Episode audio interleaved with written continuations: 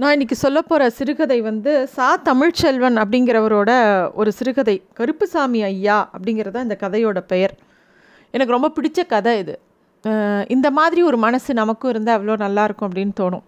நிறைய கலைஞர்கள் எல்லாருமே பிரசித்தி பெற்றதில்லை யாருமே வந்து எல்லாருக்கும் பெரிய வெளிச்சத்துக்கு வரதில்லை ஆனால் எல்லாரோட மனசுக்குள்ளேயும் ஒரு கலை ஆர்வமும் ஒரு ஏதோ ஒரு டேலண்ட் எல்லாருக்குமே இருந்துன்னு தான் இருக்குது அது வந்து எல்லாராலையும் கரெக்டான சமயத்தில் கரெக்டான இடத்துல வெளிப்படுத்துறதுக்கு உண்டான வாய்ப்புகள் வாழ்க்கையில் கிடைக்கிறது கிடையாது. அது கிடைச்சவங்க நிறைய பெரிய அருள் இருக்கிறவங்கன்னு தான் சொல்லணும்.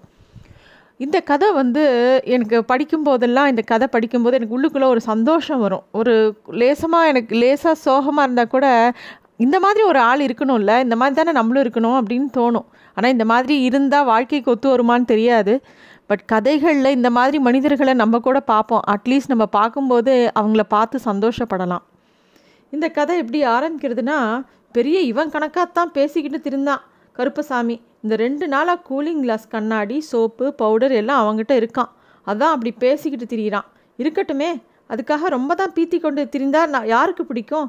காளியம்மன் கோயிலுக்கு புறத்தால கூட்டம் போட்டு இனிமே கொண்டு கருப்பசாமியை எந்த ஆட்டத்துலேயும் சேர்க்கக்கூடாதுன்னு அவனோட யாரும் பேசவும் கூடாதுன்னு அவனுடைய சேக்காளிகள் எல்லாம் முடிவு செய் முடிவு பண்ணிட்டாங்க.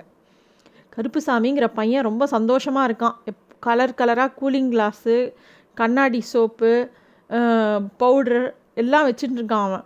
அவன் அவன் வந்து அவனோட கூட்டாளிங்க யார் விளையாடி கூப்பிட்டாலும் போக மாட்டேங்கிறான். எல்லாரையும் ரொம்ப தெனாவட்டாக பார்க்குறான் ஏன்னா அவங்க ஐயா ஊரில் இருந்து வந்திருக்காங்க.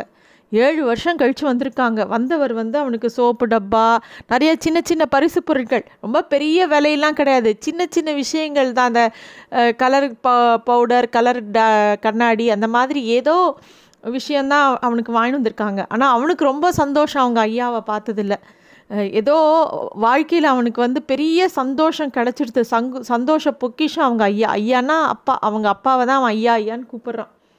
இதை பற்றிலாம் கருப்புசாமிக்கு கவலையே இல்லை. இனிமேல் யார் எந்த ஃப்ரெண்டு கூப்பிட்டு பேசினா கூட அவனுக்கு பேசுகிறதுக்கு விருப்பம் இல்லை. ஏன்னா அவங்க அப்பா வந்துட்டார் ஊர்லேருந்து அவன் பிறந்த ஒரு வருஷத்தில் ஊரை விட்டு போன அவங்க ஐயா ஏழு வருஷம் கழித்து இப்போ தான் ஊருக்கு வந்திருக்காரு. வந்தவர் வந்து சோப்பு சீப்பு கண்ணாடி கூலிங் கிளாஸு பவுடர் அது இதுன்னு அவனுக்கு ஏகப்பட்ட பரிசு பொருள் வாங்கிட்டு வந்திருக்காரு. அதனால் அவனுக்கு விளையாட போக கூட மறந்துட்டு அவங்க ஐயாவையே அப்படியே வேடிக்கை பார்த்துட்டு இருக்கான். அதே மாதிரி அவங்க ஐயா அவனுக்கு மட்டும் இல்லை அவங்க அம்மா அவங்க ஆத்தா காளியம்மாளுக்கும் நிறையா வாங்கிட்டு வந்திருக்காரு. சின்ன சின்ன பொருட்கள் தான். அவளும் ரொம்ப சந்தோஷமாக இருக்கா. கருப்புசாமி இப்போ மாதிரி காளியம்மாளுக்கும் ரெண்டு நாளாக ரொம்ப சந்தோஷம் சிரிப்பு. ஏன்னா இந்த குழந்தை ஒரு வயசு இருக்கும்போது வீட்டை விட்டு போன புருஷன் ஏழு வருஷம் கழித்து வீடு திரும்பியிருக்காங்கிறது அவளுக்கும் ரொம்ப சந்தோஷம். இந்த ரெண்டு மூணு நாளாக ரொம்ப அரிசி சோறு சமைச்சு வீட்டிலே ரொம்ப அமக்கலமாக இருக்குது அப்போ வந்து ஒரு மூ ரெண்டு மூணு நாள் போன உடனே ஒரு நாள் ராத்திரி கருப்புசாமி தூங்கின அப்புறம் அவன் காளியம்மா கேட்குறா சரி நீங்கள் இதெல்லாம் இருக்கட்டும் யா எவ்வளோ காசு கொண்டு வந்திருக்க? அப்படின்னு கேட்குறா அவன் உடனே டக்குன்னு எழுந்து அவனோட தகர பொட்டியை திறந்து அதுலேருந்து காசு எண்ணி கொடுக்குறான். எண்ணி பார்த்தா முப்பத்தேழு ரூபா. பதினஞ்சு காசு இருக்குது அதை பார்த்த உடனே அவளுக்கு அப்படியே வயிற்றெரியறது கோவம் கோவமாக வருது. மறுநாள் காலையிலேருந்து கருப்பசாமிக்கு ஒன்றுமே புரியல. எதுக்கு இந்த ஆத்தாக்கு என்ன கேடு வந்துருச்சு? நேற்று வரைக்கும் நல்லா சிரித்து பேசிகிட்டு இருந்தா ஐயா கிட்ட. இன்றைக்கி எதுக்கு மூஞ்சி தூக்கின்னு அழுது காலையில் சமைக்கவே இல்லை? ஆனால் கருப்புசாமி நிறையா நாள் பழகியிருக்கான் இவங்க அப்பா ஊரில் இல்லாத இத்தனை காலங்களில் திடீர் திடீர்னு நினச்சி நினச்சி அவன் அம்மா அழுவா திடீர்னு சமைக்க மாட்டா. அப்போல்லாம் கருப்புசாமி அவனோட பாட்டி வீட்டு அப்பத்தா வீட்டுக்கு போய் கஞ்சி குடிச்சிட்டு அப்படியே ஸ்கூலுக்கு போயிடுவான். அதனால் அவங்க அம்மா அழுகிறது ஒன்றும் பெரிய விஷயம் கிடையாது அவனுக்கு. ஆனால் அவங்க அப்பாவை திட்டுறதை தான் அவனால் தாங்கிக்கவே முடியல. அவங்க ஐயாவை திட்டுறது அவனுக்கு வந்து துக்கம் துக்கமாக வருது. எல்லாம் அவங்க வீட்டு பாட்டியெல்லாம் சொன்ன மாதிரி உங்கள் ஆத்தா அவனை திட்டி திட்டியே தாண்டி ஊரை விட்டு துரத்திட்டா. அப்படின்னு சொன்னதெல்லாம் நிஜமாதானோ அப்படின்னு அவன் மனசில் யோசிக்க வைக்கிறது. சின்ன பையன் அவனுக்கு வந்து ஏக்கமாக இருக்குது அம்மா ஏன் அப்பாவோட சண்டை போடுறா? அப்பா எவ்வளோ நல்லவர். அவ அதுவும் இந்த மாதிரி ஒரு ஐயாவை யாராவது திட்டுவாங்களா? எவ்வளோ வேடிக்கையானவர் அவர். எவ்வளோ விஷயங்கள் பண்ணி காமிக்கிறார். எவ்வளோ கதை சொல்கிறார் எவ்வளோ விஷயங்கள் அவருக்கு தெரிஞ்சிருக்கு. அவனுக்கு அவங்க ஐயாவே ஒரு ஆச்சரியம். எல்லாமே அவர் வித்தியாசமாக பண்ணுவார் சிரிக்க சிரிக்க பேசுவார் எல்லாமே ரொம்ப அழகாக பண்ணுவார். எந்த ஒரு விஷயத்தையுமே அனாசாயமாக செய்வார். பெரிய கல்லாக இருக்கும் அப்படியே சட்டாலும் தூக்கி அந்த பக்கம் எடுத்து வச்சிருவாரு. அவனுக்கு அவங்க அப்பா வந்து ஒரு பெரிய ஹீரோ மாதிரி. அப்படிப்பட்டவரை போய் இவ திட்டுறாளே அப்படின்னு அவனுக்கு கோவம் கோவமாக வரும். அவர் அவ்வளோ அழகாக நிறைய நிறையா விளையாட்டுக்களை கருப்பசாமிக்கு பண்ணி காமிச்சார். அவனுக்கு வந்து அவங்க அப்பாவை விட்டு ஒரு நிமிஷம் பிரிஞ்சு ஸ்கூலுக்கு போகிறதுக்கு கூட பிடிக்கல. அவங்க அப்பா வந்து எப்பயுமே அப்படி தான் அவன் பேர் எசக்கி முத்துன்னு பேர். அவன் வந்து பல்லாலேயே ஒரு குடத்து நிறையா தண்ணியை தூக்கிடுவான். அந்த மாதிரி நிறைய வேடிக்கையான வித்தைகளை காட்டுவான். அந்த ஊரில் இருக்கிறவங்க எல்லாருமே வந்து சும்மா அவனை ஏதாவது உசுப்பேற்றி அவன் ஏதாவது வேடிக்கை காமிக்க வச்சோடனே ஒரு பெரிய மாலையில் வாழைப்பழம் முறுக்கு கருவாடு துண்டு எல்லாத்தையும் போட்டு ஒரு சணல் கயிறில் ஒரு மாலை மாதிரி கட்டி அந்த எசக்கி முத்தோட கழுத்தில் போட்டு உன்ன மாதிரி வருமாடா அப்படின்னு கிண்டல் பண்ணுவாங்க. அது கூட அவனுக்கு தெரியாது. அவன் அதையும் சந்தோஷமாக ஏற்றுப்பான் எசக்கி முத்து. ஆனால் சும்மா யாராச்சும் வந்து ஏ தம்பி இந்த கல்லை தூக்கு அப்படின்னா பண்ண மாட்டான். அவனுக்குன்னு தோணணும். இந்த விஷயத்த பண்ணலாம் பண்ணணும் அப்படின்னு அவனுக்கு தோணினது தான் அவன் பண்ணுவான். அதனால் அவனால் எந்த வேலையிலையும் நிலைக்கவே முடியல. எந்த ஒரு வேலைக்கும் போகவும் அவனுக்கு பிடிக்கல. அவனுக்குள்ளே ஒரு பெரிய கலைஞன் இருந்தான். அது யாருக்குமே புரியல. அவனாக நினைக்கும் போது அப்படி ஒரு வித்தை காட்டுவான். எல்லாரும் வேடிக்கை பார்த்துட்டு இருப்பாங்க. அசந்து போயிடுவாங்க அவன் பண்ணுற ஒவ்வொரு காரியத்தையும் பார்க்கும்போது. அதே சில பேருக்கு அவன்கிட்ட எப்படி வேலை வாங்கணும்னு தெரியும். அந்த கடைக்காரது கடை தெருவில் ஒரு தேவர் இருப்பார். அவர் என்ன பண்ணுவார்னா எப்படி எசக்கி முத்த நல்லா வேலை வாங்கணும்னு அவருக்கு நல்லா தெரியும். எல்லாரும் படுத்து கிடப்பாங்க ஒரு மரத்தடியில். அங்கே லாரி நிற்கும் ஒரு நூறு மூட்டை ஏற்றணும் அப்படிங்கிற ஒரு நிலமை இருக்கும். ஆளே கிடைக்க மாட்டான் கூலிக்கு. அப்போ அவர் என்ன பண்ணுவார்? நைஸாக அந்த எசக்கி மூத்து காதில் படுற மாதிரி அந்த காலத்தில் நாங்கள்லாம் எத்தனை மூட்டையை அசால்ட்டாக தூக்கி போடுவோம். இந்த காலத்து இளவட்டங்கள்லாம் ஒன்றுத்துக்கு லாய்க்கில்லப்பா ஒன்றும் பண்ண மாட்டானுங்க. இவனுங்களால ஒரு போ ஒரு மூட்டை கூட தே தூக்கி ஏற்ற முடியாது அப்படின்னு அப்படியே அந்த பேச்சை வளர்த்துட்டே போவார். இதெல்லாம் கேட்டுன்னு அசிக்கி மூத்து படுத்துன்னு இருப்பான் தட் திடீர்னு எழுந்து கடகடன்னு எல்லா மூட்டையும் மூச்சரிக்க ஏற்றி அந்த வண்டியில் ஏற்றிட்டு அவன் பாட்டுக்கு போயின்னு இருப்பான் இதை ஏற்றினதுக்கு ஒரு கூலி கூட வாங்கணும்னு அவனுக்கு தெரியாது. தான் ஒரு விஷயத்த செஞ்சிட்டோம் அப்படிமா உடனே அவர் வந்து பாத்தியா நம்ம எசைக்கு முத்து மாதிரி உண்டாப்பா? எல்லாரும் நம்ம எசைக்கு முத்து மாதிரி இருப்பாங்களா? அப்படின்னு ஒரு வார்த்தை சொல்லுவாங்க. அந்த ஒரு சந்தோஷம் அவனுக்கு போதும். அவனுக்கு ஒன்றும் எல்லாத்தையுமே சரியாக அதுக்கு கூலி கேட்கணும். அவங்கக்கிட்ட இது இதுக்கெல்லாம் பண பணம் விஷயமா பேசிக்கணும். அதெல்லாம் எதுவுமே தெரியாது அவனுக்கு. இதனால்தான் அந்த எசக்கிமுத்தோட ஐயா இருப்பார்ல எசம் எசக்கிமுத்தோட அப்பா அவருக்கும் அவனுக்கும் எப்போ பாரு சண்டை வரும். என்னடா நம்மளே வந்து ஒரு அன்றாடம் காய்ச்சிங்க நம்ம போய் ஒரு உருப்படியாக ஒரு வேலை செஞ்சு கூலி சம்பாதிச்சா தானே அன்னன்னி க காஞ்சி வீட்டில் குடிக்க முடியும். ஒரு எல்லாரும் உன் வயசு உன் ஒத்த பிள்ளை எல்லாரும் வேலைக்கு போயிட்டாங்க. நீ என்னடா ஒரு உழவுக்கு போக மாட்டேங்கிற இல்லை கிணறு வெட்ட போக மாட்டேங்கிற எந்த வேலையும் செய் ஒழுங்காக எடுத்து செய்ய மாட்டேங்கிற சும்மா விளையாட்டு காமிச்சிக்கிட்டு சின்ன பிள்ளைகளாட்டும் இங்கே அங்கேயே போய்கிட்டு இருக்க. அப்படின்னு தினம் தினம் சண்டை போடுவார். அவனுக்கு அவள் அப்பா சொல்கிற எந்த வேலையும் பிடிக்காது. அதாவது ஒரு ஒரு குறிப்பிட்ட வேலைக்கு நம்மலாம் சொல்கிறோம்ல இந்த அரசாங்க வேலையெல்லாம் பார்த்தோன்னா தெரியும். காலையிலேருந்து சாயந்தரம் வரைக்கும் ஒரே வேலை. ஒரே மாதிரி வேலை. அந்த வேலையை பண்ணிவிட்டு ஒரு மாதம் சம்பளம். கடைசியில் அறுபது வயசில் ரிட்டையர் ஆகிடுவாங்க என்ன பண்ணாங்க? என்ன ஏதுன்னு அவங்களுக்கும் புரியாது. சுற்றி இருக்கிறவங்களுக்கும் புரியாது. ஆனால் ஒரு வேலைக்கு போயிட்டு வந்துட்டுருப்பாங்க இருப்பாங்க. ஆனால் ஒரு கலைஞனால் அப்படி இருக்கவே முடியாது. ஒரே வேலையை ஒரு ஆர்டிஸ்ட்னால் ஒரு க்ரியேட்டிவ் பர்சன்னால் அந்த மாதிரி ஒரு இடத்துல அடைச்சி போட்ட மாதிரி பண்ணவே முடியாது. அதுதான் எசக்கி முத்தோட பிரச்சனை. அவனால் அந்த வேலையை பண்ணவே முடியாது. ஆனால் அவங்க அப்பாவுக்கு வந்து இவன் ஒரு பொறுப்பாக ஒரு வேலைக்கு போய் சம்பாதிச்சா நல்லா இருக்கும்னு தோணுது. அது மட்டும் இல்லை ஏதோ இவன் ஒரு நாடகக்கார மாதிரி எல்லாரையும் இவனை பார்த்து சிரிக்கிறது வேடிக்கை பார்க்கறது இவனை அதெல்லாம் அவங்க ஐயாவுக்கு ரொம்ப கஷ்டமாக இருந்தது. என்னடா இதுன்னு சொல்லிட்டு ஒரு வழியாக அவனுக்கு வந்து கொஞ்சம் பணத்தை கொடுத்து ஒரு சைக்கிளையும் வாங்கி கொடுத்து மீனோ கருவாடையோ வாங்கி ஊர் ஊராக விற்றுட்டு வா பக்கத்து கிராமத்துலலாம் போய் விற்றுட்டு வான்னு அவனுக்கு ஏற்பாடு ஏற்பாடு பண்ணி கொடுக்குறாரு. அதையும் செய் செய்ய நான் எசக்கி முத்து. ஆனாலும் அங்கே போய் என்ன பண்ணுவான்?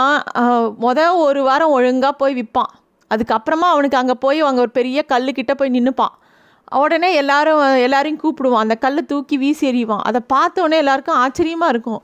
இவன் காட்டுற வித்தையெல்லாம் ஆச்சரியமாக இருக்கும். உடனே எல்லாரும் வாங்கிப்பாங்க இவன் கிட்ட இருக்கிற மீன் கருவாடெல்லாம். அது கூட இதுதான் அப்படின்னு கராராக பேசிலாம் விற்க மாட்டான். அவங்க அவங்க என்ன காசு கொடுக்குறாங்களோ அதை வாங்கிப்பான். சில பேர் காசு இல்லை தம்பி அப்படின்னா பரவாயில்ல உனக்கு பிடிச்சிருந்தா எடுத்துக்கோ அப்படின்னு கொடுத்துருவான். அந்த மாதிரி ஒரு மனசு உள்ள அவன் எசக்கி முத்து அது வந்து அவங்க அப்பாவுக்கு எரிச்சலாக வரும். என்னடா இது இவன் இப்படி எப்படி சொன்னாலும் உருப்பட மாட்டேங்கிறானே அப்படின்னு எல்லா அவருக்கு தோணும். ஆனால் ஊரில் இருக்கிறவங்க எல்லாருக்கும் எசக்கி முத்து மேலே ஒரு பெரிய சந்தோஷம். அவன் வந்தாலே நல்லா ஜாலியாக இருக்கும். அவன் கூட இருந்தால் நல்லா இருக்குங்கிறது எல்லாருக்கும் எண்ணமாக இருக்கும். பழையபடி வீட்டுக்கு வந்தால் திருப்பியும் ஒரே சண்டை அவனுக்கும் அவங்க அப்பாவுக்கும். சரி இவனை ஒன்றுமே பண்ண முடியாது. இவன் போக்குப்படி தான் விட்டு பிடிக்கணும்னு சொல்லிட்டு அவங்க அப்பா என்ன பண்ணுறாரு சரி இந்த மாதிரி பிரச்சனையெல்லாம் கல்யாணம் ஆனால் சரியாக போயிடும் அப்படின்னு ஒரு எண்ணம் எல்லாருக்கும் இருக்கும் இல்லையா பெரியவங்களுக்கு? உடனே ரசிக்க முத்துக்கு ஒரு பொண்ணை பார்த்து கல்யாணம் பண்ணிக்கிறான். அதான் காளியம்மா. காளியம்மா ஒரு வருஷம் சும்மா இருந்தா இவன் போக்குக்கே விட்டு பார்த்தா. அப்புறம் அப்போ தான் அவனுக்கு கருப்புசாமி குழந்த பிறக்கிறது. பிறந்த உடனே அவளுக்கு வந்து வீட்டில் இவனடா இது ஒரு ஆம்பளை போ கஷ்டப்பட்டு நாலு காசு சம்பாதிச்சா தானே வீட்டில் நல்லா ஓடும். இவன் பாட்டுக்கு இப்படி பொறுப்பு இல்லாமல் இருக்கானேன்னு தினமும் வெய்ய ஆரம்பிக்கிறா. திட்டின்ண்டே இருப்பா கடுகடுன்னு மூஞ்சி வச்சுட்டு இருக்கா வெறுப்பை காட்டுறா. ஓடி இப்படியே திட்டின்ண்டே இருக்கும் ஒரு நாள் இவ திட்டுற திட்டு தாங்க முடியாமல் அவன் ஊரை விட்டு ஓடி போய்ட்றான். ஊரை விட்டு போய் ஏழு வருஷம். ரா பகலாக பல இடத்துல பல வேலைகள் பார்க்குறான். மதுரைக்கு போகிறான் திண்டுக்கல் போகிறான் சேலம் போகிறான் கரூர் கரூர் போகிறான் எங்கெங்கெல்லாமோ போய் வேலை செய்கிறான் ஹோட்டலில் மாவரைக்கிறான் தண்ணீர் சுமந்து தரான். என்னெல்லாமோ வேலை செய்கிறான் ஆனால் அவனுக்கு காசு சேர்க்க தெரியல. அவன் போய் அந்த வேலையில் இருக்கிற ஆர்வம் அவனுக்கு காசு வாங்குறதுல அவனுக்கு தெரியல. அவன் வந்து அதை கூட சொல்கிறான் காளியம்மாட்ட நீ எப்போ பார் திட்டிக்கிட்டே இருக்க. திருப்பி வந்தப்புறமும் எனக்கு என்ன பண்ணுறதுனே தெரியல. நீ சொன்ன மாதிரி தான் இங்கே பாரு என் கையெல்லாம் காய்ச்சி போய் கிடக்கு. எவ்வளோ மாவாட்டி இருக்கேன் தெரியுமா? எத்தனை ஹோட்டலில் வேலை பார்த்துருக்கேன் தெரியுமா? நிறைய தான் கஷ்டப்பட்டேன். கஷ்டப்பட்டு தான் வேலை செஞ்சேன் அப்படின்னு அவன் சொல்கிறான் அவளுக்கு அவனை என்ன பண்ணுறதுனே தெரியல. நல்லவன் நிறைய திறமை இருக்குது ஆனால் காசு சம்பாதிக்க தெரியல. அதை பார்க்கும்போது அவளுக்கு துக்கமும் அழுகியுமா வருது. அவளுக்கு தன்னோட வாழ்க்கையை நினச்சி அழுகியாக வருது. ஒரு நாள் முழுக்க அழறா. அப்புறம் அவளுக்கு அவனை புரியறது. இவன் இவனுக்கு ஏதோ திறமை இருக்குது எல்லாம் இருக்கு ஆனால் இவனுக்கு காசுங்கிற ஒரு விஷயம் மட்டும் தெரியல. சரி அவன் அப்புறம் ரெண்டு பேரும் ஒரு முடிவுக்கு வந்து அப்புறம் அவனை கூப்பிட்டு சின்ன குழந்தைக்கு சொல்கிற மாதிரி சொல்கிறான் சரி நான் இனிமேல் நான் பார்த்துக்கிறேன்யா நீ வீட்டில் இரு நீ எதுவும் பண்ண வேண்டாம். நான் சொல்கிற வேலை மட்டும் செய்கிறியா அப்படின்னு கேட்குறான் அவனுக்கு ரொம்ப பெரிய நிம்மதியாக இருக்குது ஏன்னா அவனுக்கு இதுக்கு மேலே காளியம்மா முன்னாடி திட்டின்ண்டே இருக்கும்போது என்ன பண்ணுறதுன்னு தெரியாமல் ஊரை விட்டு ஓடி போனான் இப்போ அவள் அழறா. அதை பார்க்க அவனுக்கு பாவமாக இருக்குது அதனால் விட்டுட்டு போகவும் மனசு இல்லை சரி இன்னும் காளியம்மாவை சந்தோஷப்படுத்த முடியலன்னா பேசாமல் கிணத்துல தான் விழணும் அப்படின்னு அவன் யோசித்து வச்சுருந்தான். நல்ல வேளை அவள் கூப்பிட்டு அவனை சமாதானப்படுத்திடுறான் இவங்க ரெண்டு பேரும் சமாதானம் கருப்பு கருப்புசாமிக்கு ரொம்ப சந்தோஷமாயிடுது. அப்போ வந்து என்ன முடிவு பண்ணுறாங்கன்னா பேசாமல் ஒரு இட்லி கடை போடலாம். இட்லி வடை சுட்டு விற்கலாம் அப்படிங்கிற முடிவுக்கு வராங்க. இட்லி வடை எல்லாம் செய்கிறது எல்லாமே அசிக்குமுத்து தான் செய்கிறான் அதை எடுத்துகிட்டு போய் விற்கிறது காளியம்மா பார்த்துக்கிறா சரி இது கருப்புசாமியும் ஸ்கூலுக்கு போகிறத நிறுத்திட்டு இவங்களுடைய கூட வேலை செய்கிறான் அவனுக்கு அதை விட என்ன சந்தோஷம்? ஸ்கூலுக்கு போய் என்னத்தை கற்றுக்க போகிறான் அப்பாட்ட இல்லை இருந்து கற்றுக்க முடியாத ஒரு விஷயத்தைய ஸ்கூல் த சொல்லி சொல்லிக் கொடுக்க போகிறது அவன் ரொம்ப சந்தோஷமாக அவங்க அப்பாவையே எப்பயும் போல் வேடிக்கை பார்த்துன்னு கூடவே இருக்கலாங்கிற சந்தோஷம் அவனுக்கு தாங்கலை. அப்போ வந்து திருப்பியும் இட்லி சுடுறான் வடை சுடுறான் எல்லாம் பண்ணுறான் ஒழுங்காக ஒரு வாரம் சுடுறான். அதுக்கப்புறமா வடையை வந்து ரவுண்டாக சுடுறது போய் அதில் ஏரோப்ளேன் மாதிரி பண்ணால் என்ன? இந்த இட்லியை ஏரோப்ளேன் மாதிரி சுட்டா என்னன்னு ஒன்று ஒன்றா மாற்றுறான் அதை கொண்டு போய் விற்கும்போது எல்லாரும் சிரிக்கிறாங்க. என்னடி இது? இட்லி வந்து இந்தந்த வி விதவிதமான ரவுண்டாக இல்லாமல் வேறு வேறு தினுசாக இருக்குதுன்னு எல்லாரும் கிண்டல் பண்ணவும் அவளுக்கு கோவமாக வருது. திருப்பி அவள் வந்து திட்டுறா ஏன் உன்னால் சும்மாவே இருக்க முடியாத? ஒழுங்காக ஒரு வேலையை செய்ய மாட்டியா? அப்படின்னு காளியம்மா திட்டுறா. உடனே அவன் வந்து சரி சரி நான் ஒழுங்காக சுற்றுறேன் ஒரு நாள் சுற்றுறேன்னு சொல்லிட்டு திருப்பியும் ஒழுங்காக அவள் எல்லாரும் இந்த உலகம் எப்படி ஒரு இட்லி இருக்கணும்னு நினைக்கிதோ எப்படி வடை இருக்கணும்னு நினைக்கிதோ அப்படி தான் அவன் சுட்டுத்தரான் அவன் ஆனால் அவன் குழந்தை அவன் பிள்ளைக்கு மட்டும் அவனுக்கு பிடிச்ச மாதிரி விளையாட்டுகள்லாம் பண்ணின்னு இருக்கான். இப்படியே காலங்கள் ஓடுறது. ராப்பகலாக வேலை பார்க்குறான். அதுக்கப்புறமா கருப்பசாமிக்கு அப்புறம் அவங்களுக்கு இன்னும் ரெண்டு பொம்பளை பிள்ளைங்களும் ஒரு பையனும் பிறக்கறது. இட்டுப்பொடிய வேலை இருக்குது எசக்கி முத்துக்கு இப்போ வந்து காளியம்மா சந்தோஷமாக இருக்கா? ஏன்னா எசக்கி முத்து பொறுப்பாக எல்லா வேலையும் பார்க்குறான் அவள் போய் விற்று நிறைய காசு சம்பாதிக்கிறாள் அந்த எசக்கி முத்தோட அப்பாவுக்கும் ரொம்ப சந்தோஷம். அவன் ஏதோ ஒரு பொறுப்பாக ஒரு குடும்பம்னு ஆயிட்டான் அப்படின்ட்டு. ஆனால் அப்பப்போ அவன் மனசுக்குள்ளே அந்த கலைஞன் முன்னாடி வந்துடுவான் திடீர்னு காப்பி ஆற்றுவான் அவன் அப்படி ஆற்றுற விதத்தை பார்க்கவே எல்லாரும் வேடிக்கை பார்க்க வருவாங்க. அதெல்லாம் பார்க்கும்போது காளியம்மாவுக்கு அப்பப்போ கோவம் வரும். இருந்தாலும் அந்த நிமிஷத்துக்கு அந்த ஒரு நாளைக்கு அவன் பண்ணுவான். அப்புறம் அவள் திட்டுவாளேன்னு பயந்துட்டு பேசாமல் இருந்துருவான். ஆனாலும் திடீர் திடீர்னு சமயங்களில் கடைக்கு சாப்பிட வரவாட்டெல்லாம் தாங்கள் என்ன அருந்துகிறீர்கள் தாக சாந்திக்கு காப்பி தரட்டுமா? அப்படின்னு இந்த கூத்தில் ட்ராமா போடுறவங்க எல்லாரும் எப்படி தூய தமிழில் பேசுவாங்களோ அது மாதிரி பேசி நடித்து காட்டுவான். அதே மட்டும் இல்லாமல் ஆள் இல்லாத சமயத்தில் ஒரு வடையை தூக்கி போட்டு கருப்பு சாமியோட பந்து விளையாடுவான். இதை வந்து இந்த மாதிரி சின்ன சின்ன விஷயங்களை மட்டும் அவன் சாகிற வரைக்கும் காளி அம்மாவால் திருத்தவே முடியல. இதுதான் இந்த கதை. ரொம்ப அழகான கதை. எல்லாரும் வாசிக்க வேண்டிய கதை.